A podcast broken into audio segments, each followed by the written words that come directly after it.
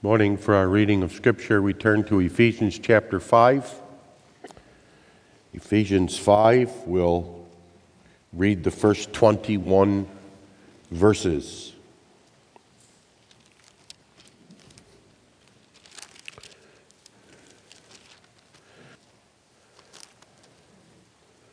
Be therefore followers of God as dear children, and walk in love, as Christ also hath loved us and hath given himself for us an offering and a sacrifice to God for a sweet smelling savor. But fornication and all uncleanness or covetousness, let it not be once named among you as becometh saints, neither filthiness, nor foolish talking, nor jesting, which are not convenient but rather giving of thanks. For this ye know that no whoremonger, nor unclean person, nor covetous man who is an idolater hath any inheritance in the kingdom of Christ and of God. Let no man deceive you with vain words, for because of these things cometh the wrath of God upon the children of disobedience. Be not be not ye therefore partakers with them. For ye were sometimes darkness, but now are ye light in the Lord.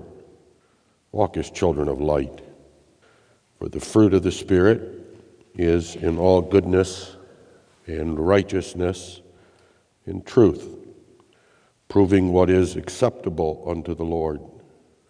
And have no fellowship with the unfruitful works of darkness, but rather reprove them. For it is a shame even to speak of those things which are done of them in secret. But all things that are reproved are made manifest by the light. For whatsoever doth make manifest is light. Wherefore he saith, Awake, thou that sleepest, and arise from the dead, and Christ shall give thee light. See then that ye walk circumspectly not as fools, but is wise, redeeming the time, because the days are evil. Wherefore be ye not unwise, but understanding what the will of the Lord is. And be not drunk with wine, wherein is excess, but be filled with the Spirit, speaking to yourselves in psalms and hymns and spiritual songs, singing and making melody in your heart to the Lord giving thanks always for all things unto God and the Father in the name of our Lord Jesus Christ, submitting yourselves one to another in the fear of God. We read that far in God's holy word. This morning we consider the instruction of the Heidelberg Catechism in Lord's Day 33. Of how many parts doth the true conversion of man consist? Of two parts of the mortification of the old and the quickening of the new man. What is the mortification of the old man? It is a sincere sorrow of heart that we have provoked God by our sins and more and more to hate and flee from them. What is the quickening of the new man? It is a sincere joy of heart in God through Christ, and with love and delight to live according to the will of God in all good works. But what are good works? Only those which proceed from a true faith are performed according to the law of God and to his glory, and not such as are founded on our imaginations or the institutions of men.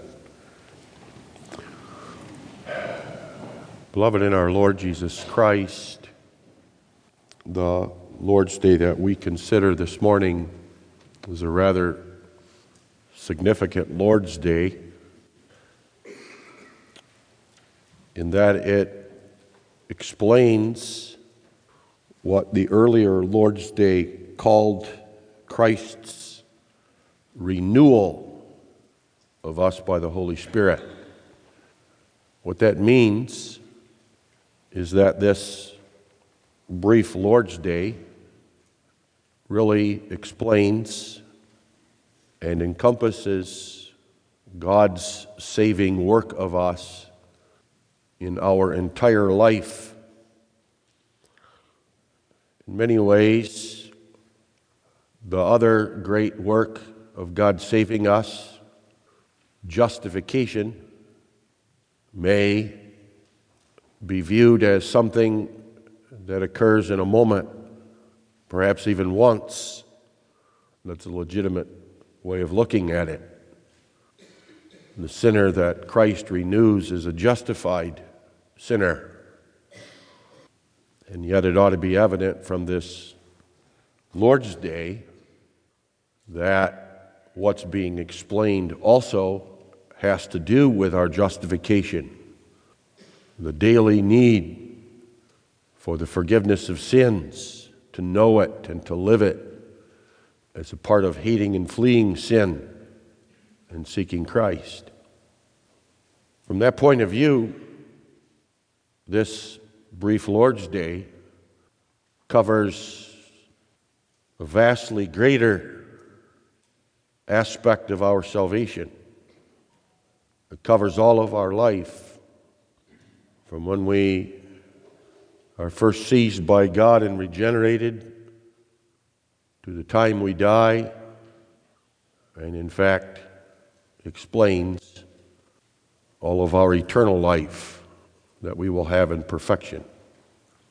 We must not make the mistake of imagining, because this is an introductory Lord's Day on the life of thanksgiving, which is chiefly characterized by two things prayer and obedience, that we are dealing with a minor fruit or effect of our salvation, but we are dealing with God's salvation of us for renewal, as we noticed last time, is a part of that salvation. This Lord's Day explains our entire life. For that reason, one must also understand that this Lord's Day is not intended to be exhaustive. It's why, when we considered Lord's Day 32, I pointed out that the subject matter that we are entering in to, namely conversion or Christ's renewal of us, is something that's taught in earlier Lord's Days. And I especially pointed out to you the section on the sacraments, where the sacraments are taught clearly to be not simply signs and seals of the salvation that consists of our justification and forgiveness of sins, but are signs and seals of God's renewal of us through the Spirit of Christ. And it would be worthwhile to go through the catechism sometime and notice all the different references to this work of renewal. For example, in the explanation on the Apostles' Creed of the work of the Spirit, I believe in the Holy Spirit. And then we have several great works of the Spirit that are set forth, including the communion of the saints, the renewal of us in the image of God was brought up in the Heidelberg Catechism with regard to us being Christians, office bearers who bear the name of Christ and are prophets, priests, and kings. It's even implied when right in the beginning of the section on our deliverance, we're taught what faith believes and what faith understands. This Lord's Day then covers a pretty vast area. It assumes some things. It assumes some things, but we're going to try to make those clear because there are also many misunderstandings with regard to the subject matter here. Misunderstandings, sometimes well meaning, others deliberate and intentional to deceive and confuse.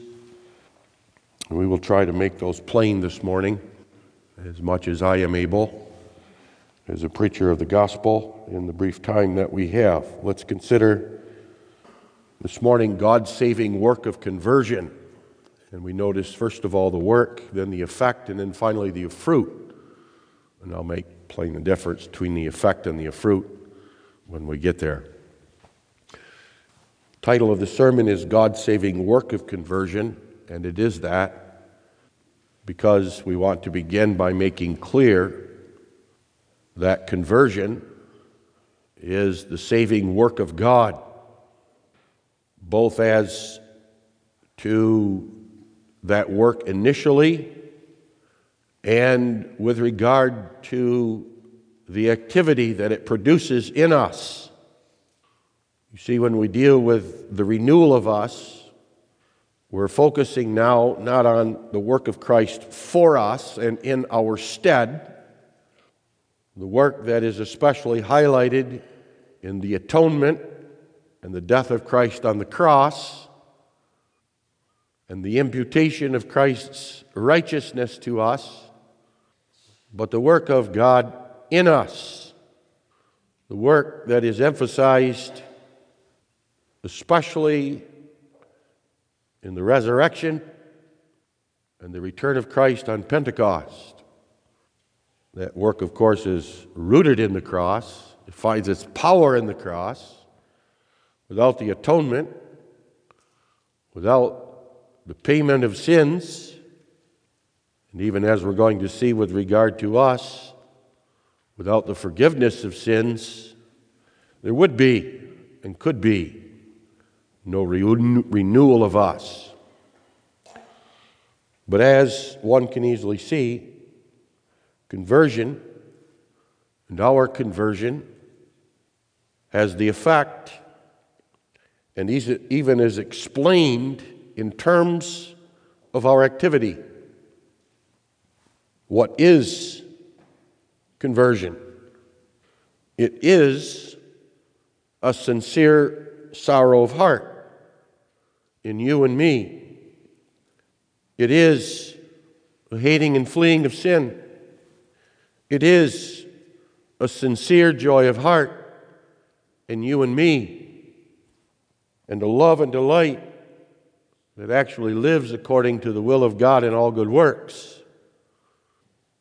It is a work of God in which we work and we labor, in which our heart and mind and soul and will are all engaged. So, the one who is converted, actually lives, and behaves, and acts, and thinks in a certain way. And that's the way it's intended. In God's work of conversion, the individual not only says, I believe, and actually believes, but I obey the Lord my God.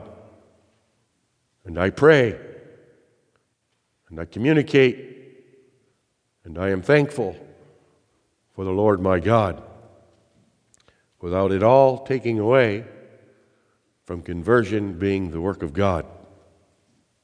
The explanation for it and why sometimes not only the heretic, in a deliberate attempt to confuse, to detract from the salvation of God and give the credit to salvation of salvation to man, but also even the believing Christian can be confused because how after all can in conversion I work and yet conversion be the work of God? How can that be?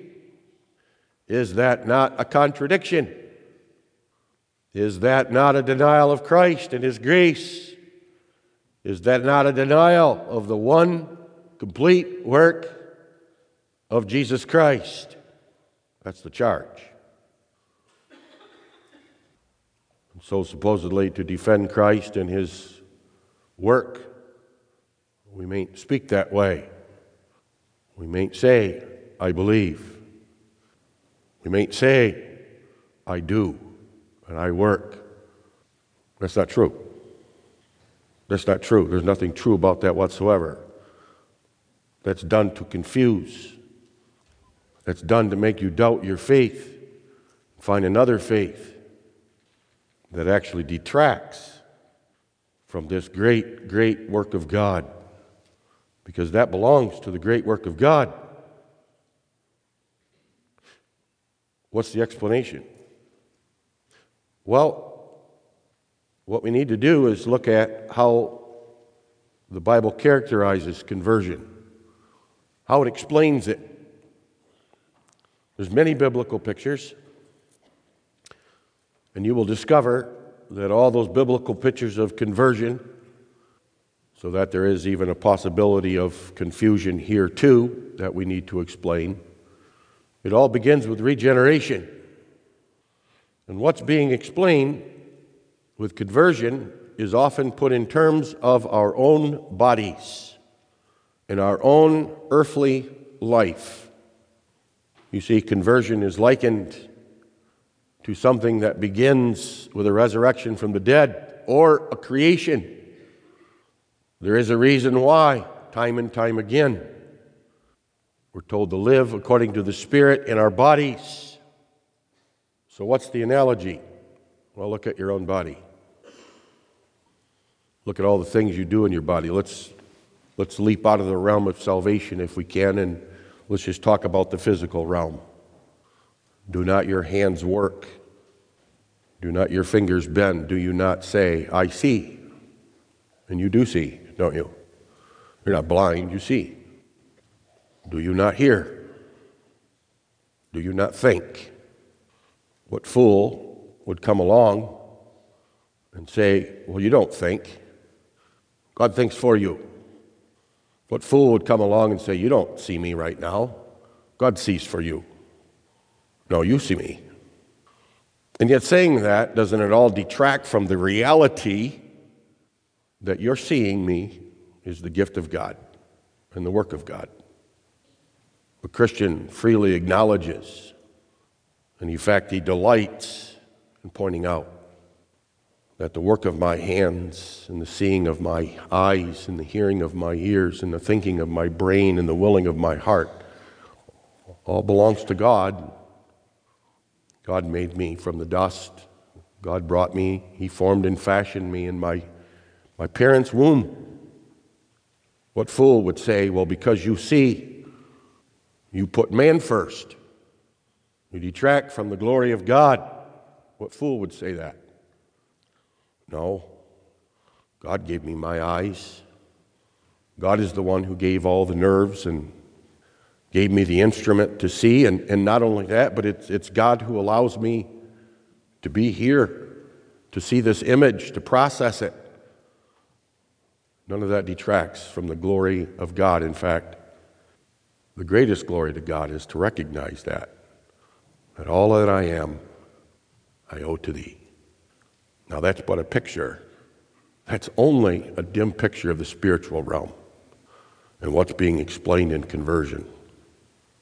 And what has to be understood is the utter fallacy of the notion that has been preached and has been preached by especially those who left us and taught to them so that they believe it.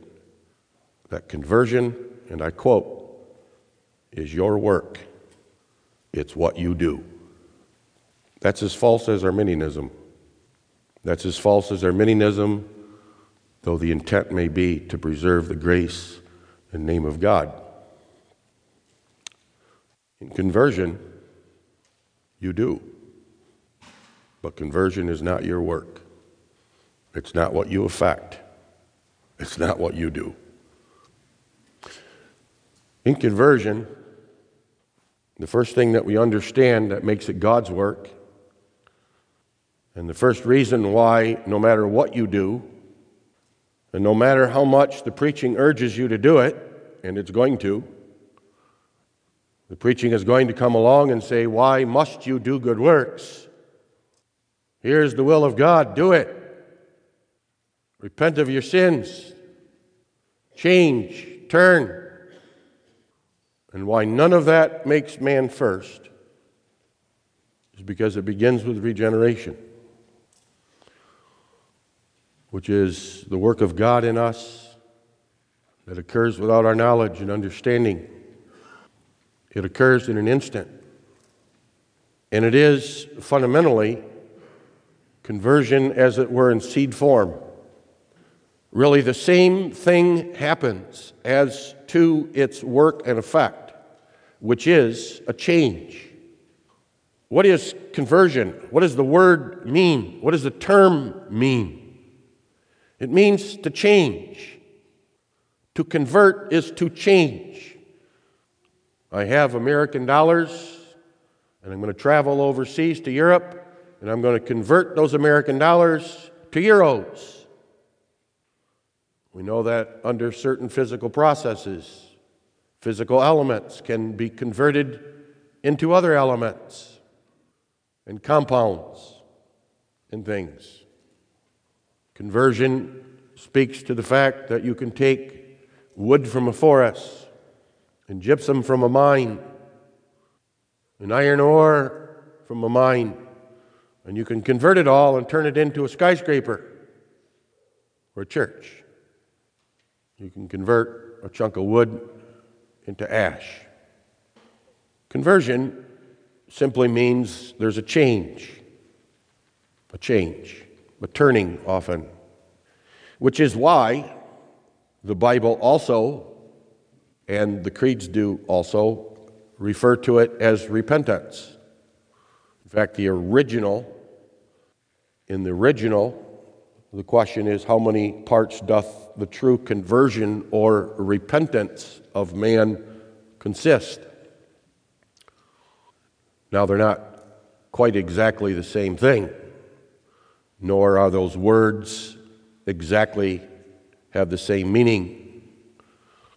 They may be rightly interchanged, and the one referred to as the other, as the part, often is referred to as the whole. This cup of blessing, we say, with regard to the wine that is in the cup that we will drink, there are figures of speech. Repentance is the biblical word that's used for a change or turning of the mind, the soul, the will. It emphasizes especially the mind. Well, if one's going to be converted, that has to happen, right? Conversion, really, you may look at as the broader word. And repentance can be interchanged for the word conversion because you cannot have a conversion of activity, a conversion of activity in the body without there first being a conversion in the mind, a change of mind. The mind, before one is converted, is dead, filled with blindness. It's black, it cannot see, it's dark. And the mind controls the body. That must be changed even before there's a conversion of the body. And so, repentance often is the word that's associated with the turning from sin. It can be used to refer to the turning in the mind from sin unto God, but it can also be just referring to the turning from sin. In other words, are used to describe the turning unto God, especially faith. In that sense, they're aspects of the same thing, but it's fundamentally referring to knowledge. But the word repentance you will find used in the creeds and Reformed writings and even in Scripture to refer to the broader idea of conversion.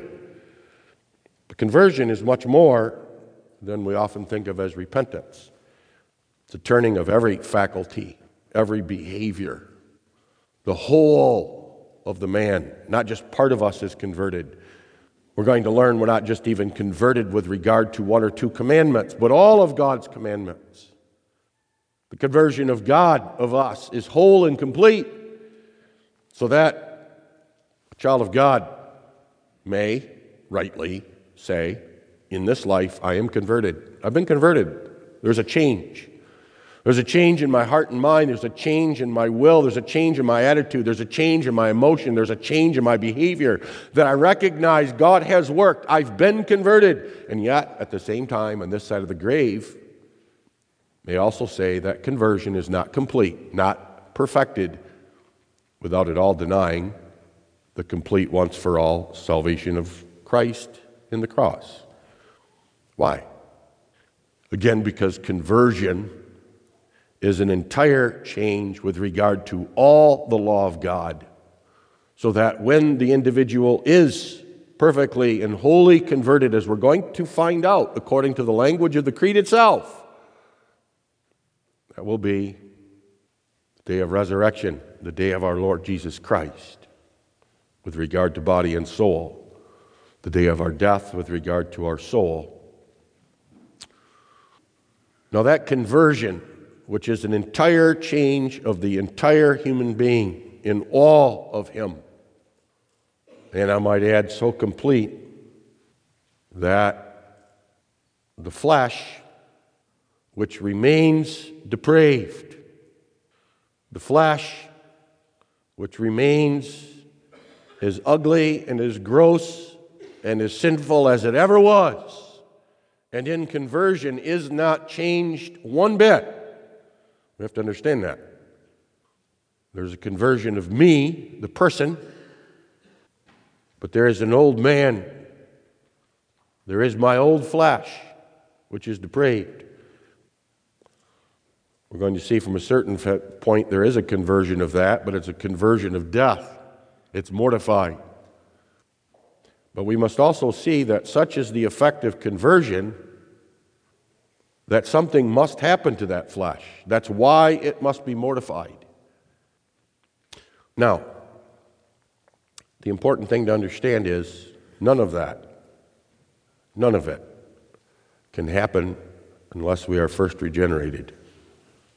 Regeneration is that act of God in an instant when we are changed from darkness to light, from unbeliever to believer from child of darkness to child of light, from child of Satan to child of God, from unrighteous to righteous, unholy to holy. And it's in an instant. And any explanation of conversion, any explanation of our salvation must do justice to that reality. In that instant, the child of God was dead, and now he's alive. Also, important to understand is that just like creation, which is how it's explained in the canons, head 3 4, they look it up. Articles 11 and 12, 13, it goes on. God gives us all the faculties with which we think and work and will, just like in creation. When you are created or when you are born, when you are conceived, there is an instant in which you are alive, and God creates faculties so that when we're born, just like when we're born again, we have eyes and ears, a heart, and a will. That's when God gives us eyes to see and ears to hear, and a heart that beats for God, and a will that delights after God.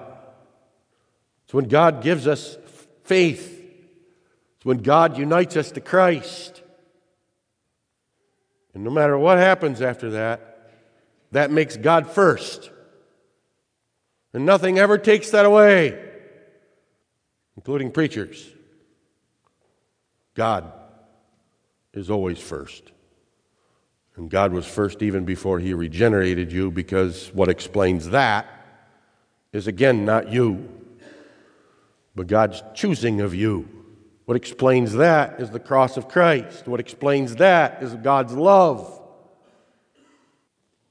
This is why the Bible can speak of things like eternal justification, which I might add, if you're going to speak of eternal justification, you might as well also talk about eternal sanctification and conversion too, but I digress.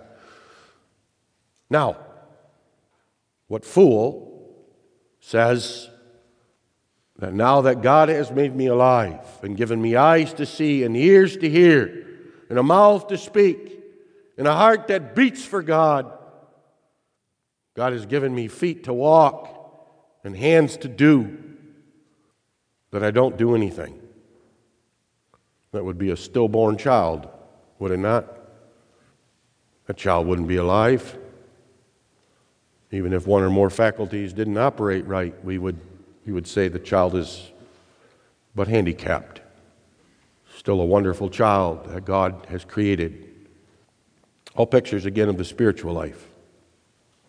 Consequently, what fool would also say, Now look how I see. Look at my powers of vision and speech. No, the Christian doesn't do that. That's why the Christian is careful even when he praises men and he applauds men and he appreciates skills and gifts. He gives the honor and glory to God. We don't do that enough, which may indicate that we don't do it enough in the spiritual realm either.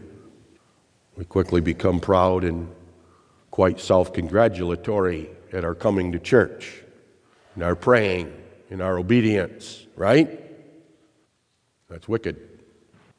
That's as wicked as all the honoring and praising of men that goes on in our world without a thought for God or maybe a begrudging admission.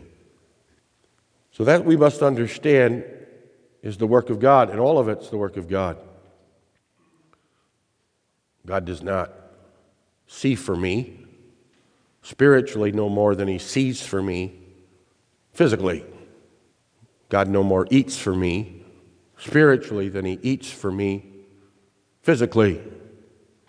And yet, my eating and my seeing is the work of God, or the gift of God. Is that clear? Now, regeneration is not, strictly speaking, conversion. The, the words can be used interchangeably. Again, it's one of the reasons there's confusion about this renewal of God on both sides. Confusion created. Sometimes we just have to be clear. Yes, exactly because regeneration is a change, a radical change, and conversion is a radical change, they can be used somewhat interchangeably. Exactly because conversion begins with regeneration. The words can be used interchangeably, but they're not exactly the same again. On the one hand, when a person is regenerated, they can say, I'm converted. In an instant, they were converted. They're sanctified. They are now dedicated to God. They are holy unto God. We may never detract from that, even though we're going to find this work of God is also progressive. Those aren't contradictions, those are simply how it works. When God creates you, when you're born again, it happens in an instant, but that's not the end of it. You don't stay a baby. No, there's a progression. A child learns how to use his mouth to praise God, even though already before the child can speak, he's praising God. We learn how to use that mind through various ways to study the truth of God's Word and learn ever new insights. Again, it's a picture of this great work of God. That's what I'm talking now is the effect. Now, that's what we must see as really God's work of conversion. You may look at it as both cause and effect, you see, but never in such a way that the effect is yours, your work, in the sense that it's by your power, by your ability. This is what the Catechism is describing when it calls conversion what it does. It is this. And it says it's two parts. And the two parts do justice to the fact that there's a positive and negative side. It concerns an old man and a new man. Conversion always deals with turning from something unto something else, and you can never have one without the other. This is what explains why repentance is what it is. This explains why repentance can't simply be a sorrow over sin or even a despising of sin. Repentance, true repentance, even though repentance can be referred to as just that, always also must include then a delight and a joy in God. It's not just a sorrow over sin for sin's sake or my sake, but always for God's sake. You see, it's why there's not just an improvement and a quickening and enlivening and growth in the new man, but there has to be a corresponding death and mortifying of the old man. And this is what the Bible emphasizes again and again, and the creeds. This is what Paul was emphasizing in Ephesians 5 when he said, Don't you know no adulterer and idolater who is a covetous man, no blasphemer enters the kingdom of heaven, has no inheritance? Some simply explain that as, well, you know, we are justified, right? So if I'm justified, I'm not really an idolater. No, no, no. There's truth to that. But the fact of the matter is that the man who is justified so that he's righteous in Christ and knows he's righteous in Christ will live righteously.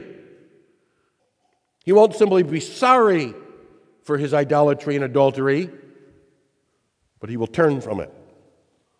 That's what's being explained here. That's what we have to do justice to. You cannot have a regeneration of a man. You cannot have it where he's given eyes and ears and heart and will and body and soul spiritually, and they don't do anything.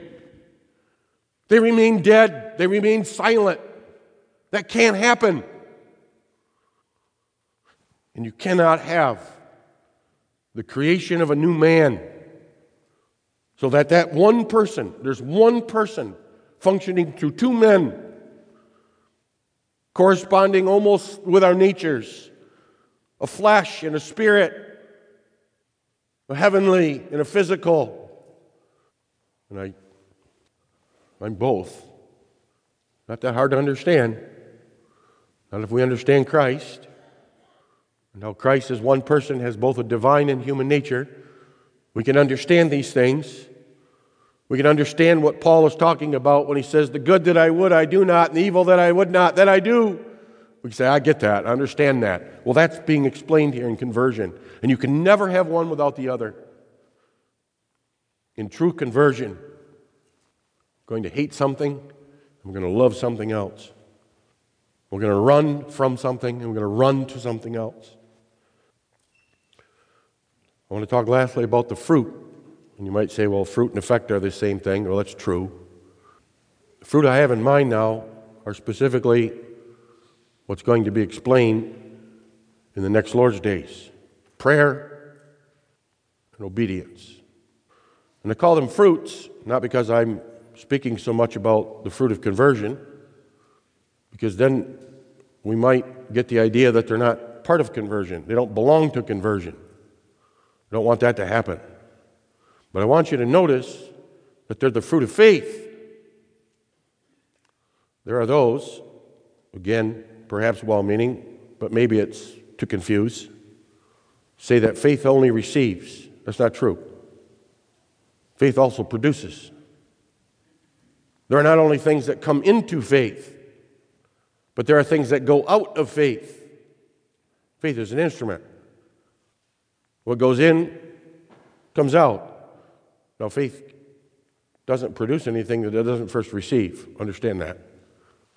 But notice when it talks about the fruit, I'm talking now about good works, explaining what good works are, and good works are, you may see, is what's being talked about prayer, obedience to God's Ten Commandments, that those proceed from faith.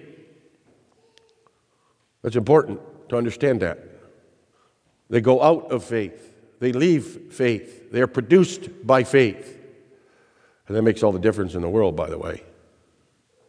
Only faith can pray. You can't pray without faith. You can't make any petitions to God without faith. You can't receive any blessing of God through prayer except by faith. And there's no obedience unless it's by faith. I wish I had time to explain what that means, but I can give you an example. Let's say you have two individuals, and they're both technically obedient to God, technically. From all outward appearances, they're doing the exact same thing. In the Old Testament, let's suppose they're sacrificing. They're going to the temple of God to sacrifice.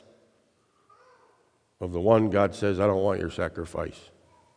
I don't desire sacrifices. Take them away, they're an abomination. And the other one, God says, I love that sacrifice. Sacrifice more. In the New Testament, we might talk about, say, prayer. Sacrifice of thanksgiving we call prayer. Two individuals praying. Maybe they say the same petition. God abominates the one and he receives the other. What's the difference? And the answer is faith. What does it mean? Well, the man that prays by faith is praying with a certain understanding. He's praying with the understanding that God is a Savior. He's praying with the understanding that he doesn't deserve anything from God. He comes to God in humility. We're going to learn all these things about the requisites of faith. And the requisites are basically faith, or prayer, I mean. Requisite is faith. Faith also says, doesn't matter what I do and how obedient I am. None of that is my righteousness. None of that pays for my sins. None of that improves my standings before God. Simply God's gift to me. It says work of conversion in me. Thanks be to God. That's the difference. That's the difference. That's why it's important to understand that phrase only those which proceed from a true faith. You have two activities in work, they, they, they essentially look the same. Maybe they even come with well meaning intent. From a sincere heart, we say, but one is not faith. That's what it means to be performed according to the law of God. That's what we're going to learn is why there's no such thing as outward conformity to the law of God. It has to be to His glory, not your own. That is, when it's done, conversion is where the child of God works and labors. He sees and he hears, lives according to God, but not for his own glory. Never for his own glory, only the glory of God. And, and now we're, we're going to see how rare those things are in us. We're going to see how many things that we consider good and good works aren't in fact good at all. They're really sins. And we're going to see, hopefully, how God works this. You ask yourself, why is the Catechism now going to explain prayer and preach the law? Is that just to set a standard? Is God going to use that instruction as part of the Holy Gospel to convert us? Is God going to use that so that we heed that and we listen to that and we say, Yes, I need to pray more, pray more from the heart. I need to seek the forgiveness of sins in God. That's the view of the Catechism. It's not the view of some, but it's the view of the Catechism. We're not getting into now the life of thankfulness, which is what we produce, but it's the work of God that He produces. His work of conversion. And understand now that's what's being described. That is what the Apostle Paul calls the way of love. That's what it means to be a follower of God. This is how God lives. This is how God behaves. And conversion is the renewal of us in the image of God. Which is why then there is that sure fruit of faith. Faith doesn't simply receive and take in the imputation of Christ and say, I believe that, and that's it. But faith goes on and says, This God will I serve. This God will I live unto. This God will I praise. That's God's saving work of conversion. Amen. Let us pray. Well, Lord our God and Father in heaven, we thank Thee for Thy work of salvation. We thank Thee for all of it from beginning to end. We pray, O Lord, continue to change, convert us, work repentance and sorrow of heart, joy and delight in Thee, our God, and may a part of that be a proper understanding of this wonderful, mysterious, and amazing work that exceeds even thy work of the creation and our creation of us. This we pray, O Lord, in Jesus' name. Amen.